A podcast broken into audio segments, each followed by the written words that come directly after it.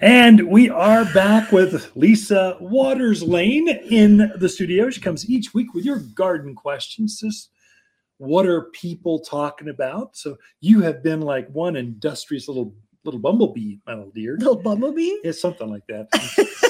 it came out of my head. Yeah.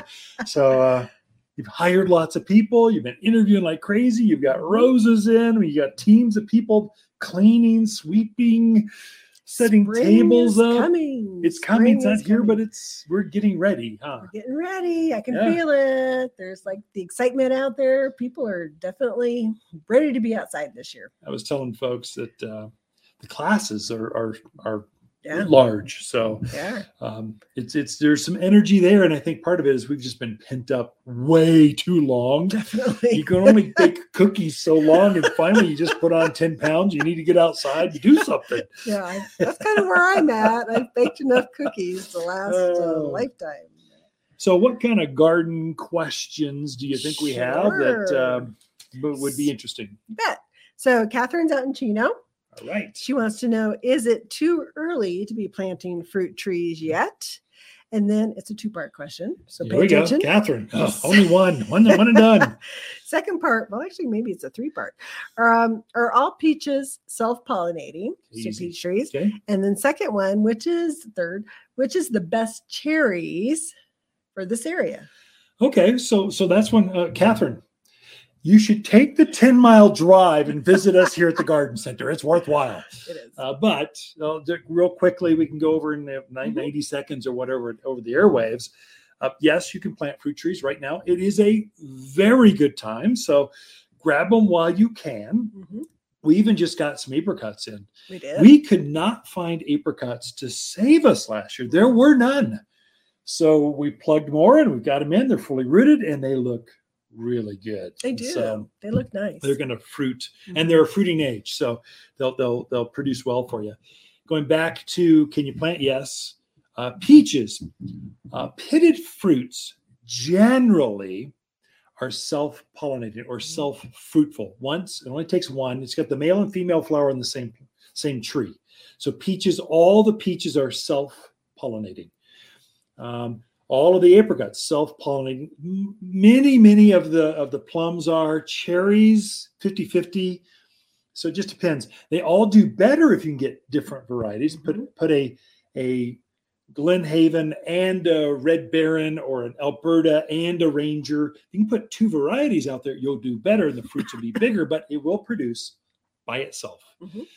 Uh, and the other one was, oh, cherries. Best cherries. cherries are going to be generally takes two cherries to have good cherry crops. Now, there are some varieties like your Lapins, I think the sour cherries, all the pie Stella. cherries. Stella's a sweet cherry that will Yeah. will produce up by Mhm. itself. So there's some, but they'll do better if you got got multiple. So Bing, Black Tartarian, that takes two. So Mhm. generally in Chino Valley, you got a little bit bigger properties out Mhm. there and unlimited water, a lot of you. So get two. Yeah. Uh, but if but if you want, you can have one. Uh, we've also got a number of they call them cocktail trees. Mhm. We've grafted uh, several varieties of peaches or an apricot peach and several varieties of apples on the same trunk. So one tree can have three, four, five different varieties of fruit on the same tree. Mhm. Now, now they're they're designed to be to fruit, help each other fruit better. Mhm. So now you just have one that and they all pollinate each other. So there's ways around it. Mhm. We're trying to bring in more of those um, cocktail trees because there's so many small yards here. The smaller lots, you just don't have room for three trees. You have room for one, but I want apples. We got you covered here at Watters Garden Center. So yeah, that's true. We're actually getting some really cool trees. I'll probably talk about it next week, okay. but we are getting some pretty cool fruit trees in. Yep.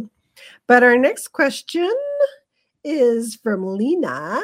Wants to know she's new to the area. Wants to know when is the best time to be putting in those cool season veggies, your lettuce, Oh, kale, yeah. Swiss chard. When do you plant those? We had I had someone obviously from the valley or Palm Springs or someplace. They were looking for tomatoes. Going, it's just not time. so, uh, but cool season. Yeah. Uh, we probably have those coming in. So the, the roses arrived. So probably the cool season will be in a couple of weeks. So Mhm. usually just after Valentine's, we'll start bringing in all the leafy crops. So like Luna's asking, the the, the uh, cabbage, kale, Brussels sprouts, all the things you're harvesting the foliage or the stems, broccoli, cauliflower, spinach, lettuce. It'll all be uh, in then, and you can put those in now. So get your soils ready right now, and let it percolate. Let pray for another storm. Get it all get it all set, mm-hmm. and then you need some moisture to kind of settle things down. And then by the end of this month, the latest, latest. you can start putting those things in the ground. I would say potatoes, uh, onions, garlic, uh, asparagus, all that stuff, strawberries. They can probably all start going in uh, by the end of this month. But for sure, March, you are full full plant mode uh, by then. So it's time. Lena, come talk to us. Come visit. We're lonely here. no, well, yeah, we are. All right, Gary says, I didn't think camellias would grow here, yeah. but a neighbor told me you carry them. Do you have them and will they grow here? Yeah, so good.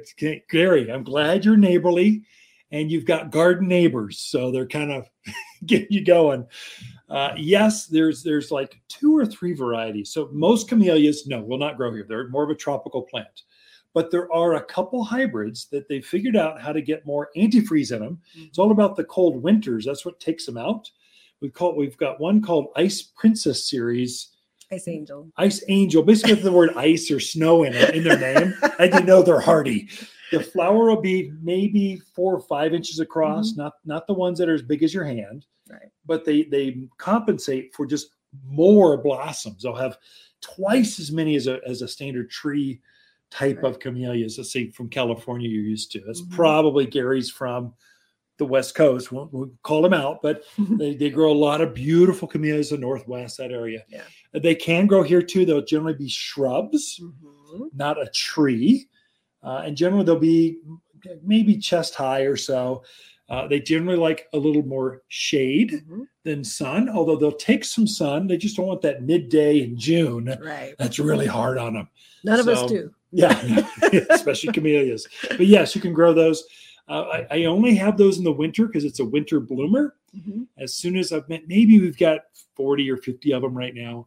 When those are out, we're gone for the season until the next winter, and they are very heavily budded right now, like a uh, like a rhododendron. You know, mm-hmm. they've got that big a heavy bud on them. So it's time to plant those, get them in the ground, put them in pots. They're great at the front door mm-hmm. in a big big container. They're yeah. glorious. They're evergreen. They smell good. They got yeah, a lot going on for them underneath a covered patio or something. That's a place right. to put them. Yeah, definitely. Well, my golly, you're short winded today. Usually well, I have three questions and then we never finish them all. So, what's the most exciting? You've had so many plants that came in this week. What's the most exciting thing you've seen that you kind of went, oh, I, I may, I want one of those at our house, which we're packed, but there's plants? always room for one more. Well, whatever. Okay. Well, we got two loads of house plants in this week. So, if there's a house, that house plant that we don't have, I would be I amazed. It's it's a jungle in there. It is amazing. and I'm, I'm going, I want that one and that one. And I'm like, oh, I'm already got a lot, but I have a few picked out. I got a Rex begonia. Oh, nice. has is it pink, in bloom? No, no, no but it's okay. got some buds, so yeah. it's gonna bloom. But the leaves are gorgeous. Yeah, They're yeah, kind of a red, gray. Yeah. Oh, it's so beautiful. I know right where I'm gonna put it. it is going to drive you nuts. No, I like it. I like so in our house, as long as you're pretty, you're welcome. The second you get any kind of ugliness to you, it's in the dumpster. So, or you're put on the front door to freeze to death. True, but I've so, had very good success lately. Yeah. I haven't killed a houseplant a long time. We are out of time, Lise. Thank you very much for being here. Great, great uh, questions this week. So, Ken and Lisa Lain, the Mountain Gardeners, be right back after this.